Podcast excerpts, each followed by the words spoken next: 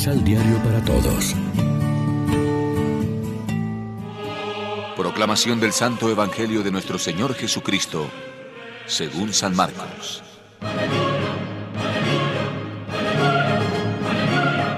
Jesús salió de allí y fue a las fronteras del país de Tiro.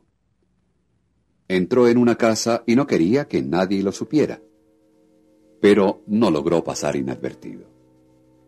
Una mujer cuya hija estaba en poder de un espíritu malo, se enteró de su venida y fue enseguida a arrodillarse a sus pies.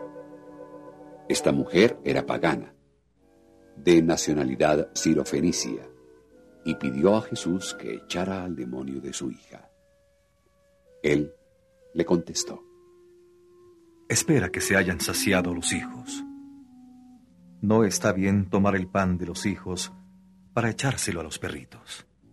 Pero ella le respondió, Señor, debajo de la mesa los perritos comen las migajas que dejan caer los hijos.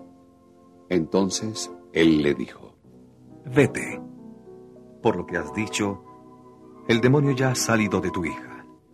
La mujer se fue a su casa y encontró a la niña acostada en cama. El demonio se había ido. Lección Divina. Amigos, ¿qué tal? Hoy es jueves 10 de febrero, la iglesia se viste de blanco para celebrar la memoria de Santa Escolástica Virgen. Y a esta hora, como siempre, nos alimentamos con el pan de la palabra. Desde siempre, en la mujer sirofenicia se ha visto un modelo acabado de fe y oración unidas, es decir, de fe suplicante. Su fe aparece con un fuerte relieve personal. Fue centrada en la persona de Jesús a quien llama Señor, título posterior de la fe pascual, fe dinámica y orientada a la liberación del prójimo, su hija en este caso. Por otra parte, su oración reúne las condiciones que Cristo quiso para la misma, fe, confianza y perseverancia sin desmayo. La grandeza de su fe suplicante radica en su actitud personal, como reconoce Jesús, pues se abre con pobreza de espíritu a la salvación de Dios, a su voluntad, a la primacía de su reino y su justicia, y simultáneamente al bien del otro.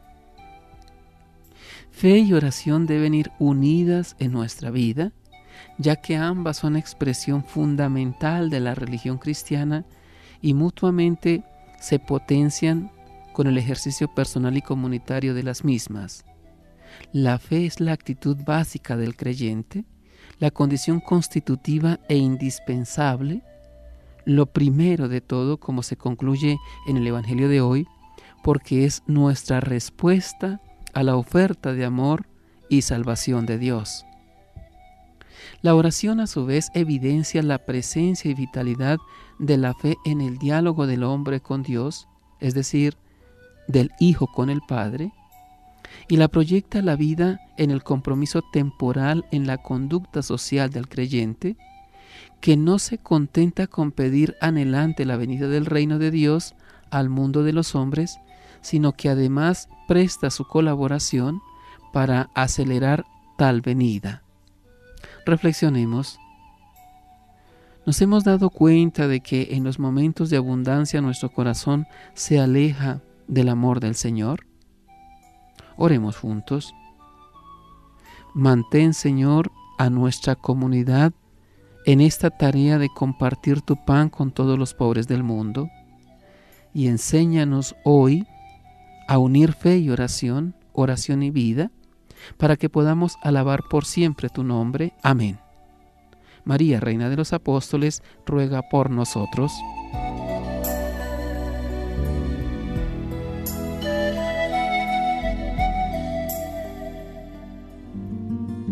Complementa los ocho pasos de la Alexio Divina adquiriendo el emisal Pan de la Palabra en Librería San Pablo o distribuidores. Más información www.sanpablo.co